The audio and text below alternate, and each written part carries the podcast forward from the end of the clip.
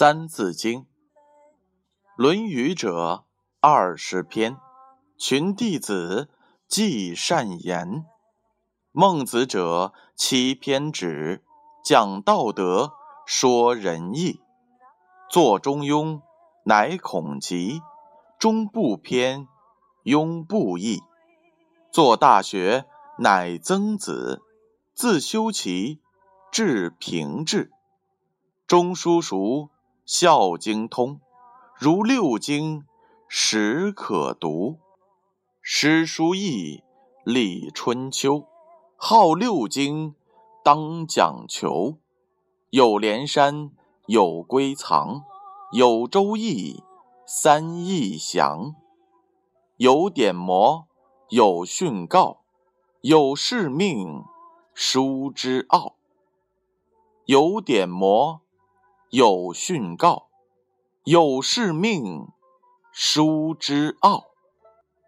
这句话的意思是，书经的内容分六个部分：一点是立国的基本原则；二模即治国计划；三训即大臣的态度；四告即国君的通告；五事为起兵文告；六命。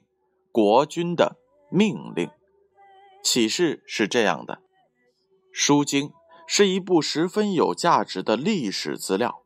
从内容方面来看，很类似于我们现在国家的政府档案，可以使我们了解当时历史，从中学到许多有益的知识。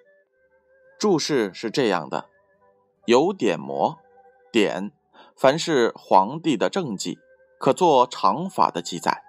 叫做典，谟是指大臣向皇帝陈述良谋善策的言辞；有训告，训指臣诫帝王的言辞；告指的是小谕帝王的言辞；有是命，是指的是出师告诫将士的言辞；命指的是君王所发的命令；书之奥。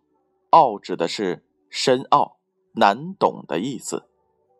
这句话还有这样一则故事：《书经》这本书的内容就像现在的政治档案，其中包含了大臣给君王的奏书、君王颁布的法令，还有作战的命令及大大小小有政府发出的公告，可以说是中国古代珍藏的宝典。如第一篇中的尧典，让我们知晓了尧帝是如何爱护百姓、治理天下的。在尧帝的仁政治理之下，当时的社会一片祥和。这也就是《书经》的价值所在。这就是有典谟，有训告，有誓命，书之奥。